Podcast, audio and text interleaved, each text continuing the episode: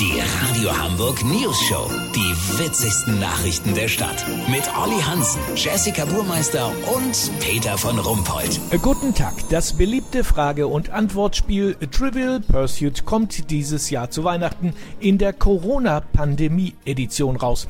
Ob es ein super Geschenketipp ist, weiß unser Reporter Olli Hansen. Olli, ich könnte mir vorstellen, die Leute wollen gerade Weihnachten doch nichts mehr von Corona hören, was nicht unbedingt notwendig ist. Braucht es wirklich noch ein Spiel dazu?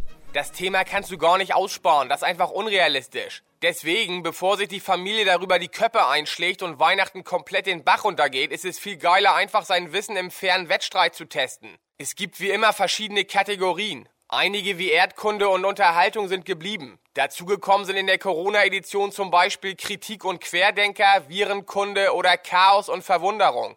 Aha, wie könnte denn eine Frage bei Kritik und Querdenker lauten? Da sehe ich doch schon wieder Streitpotenzial. Habe ich auch gedacht, Peter, aber das ganz sachlich gehalten. Hier zum Beispiel. Welcher bekannte Unternehmer soll nach Ansicht vieler Corona-Kritiker hinter der Pandemie stecken? A. Onkel Dagobert, B. Ralf Dümmel, C. Bill Gates oder D. Bernd Tönnies? Naja, Bill Gates natürlich. Eben, da gibt's ja keine zwei Meinungen. Oder bei Virenkunde. Welche Virusvariante tauchte nach Delta zuerst in Südafrika auf? Opa Klaus, Omikron, der weiße Hai oder Nelson Mandela? Du merkst, das alles auch ein bisschen mit Augenzwinkern gemacht, weißt wie ich mein? Oder hier, welches Syndrom kann nach einer Infektion noch längerfristig auftreten? Long Drink, Long Covid, Long Sleeve oder Long Board? Ist auch nicht so schwer.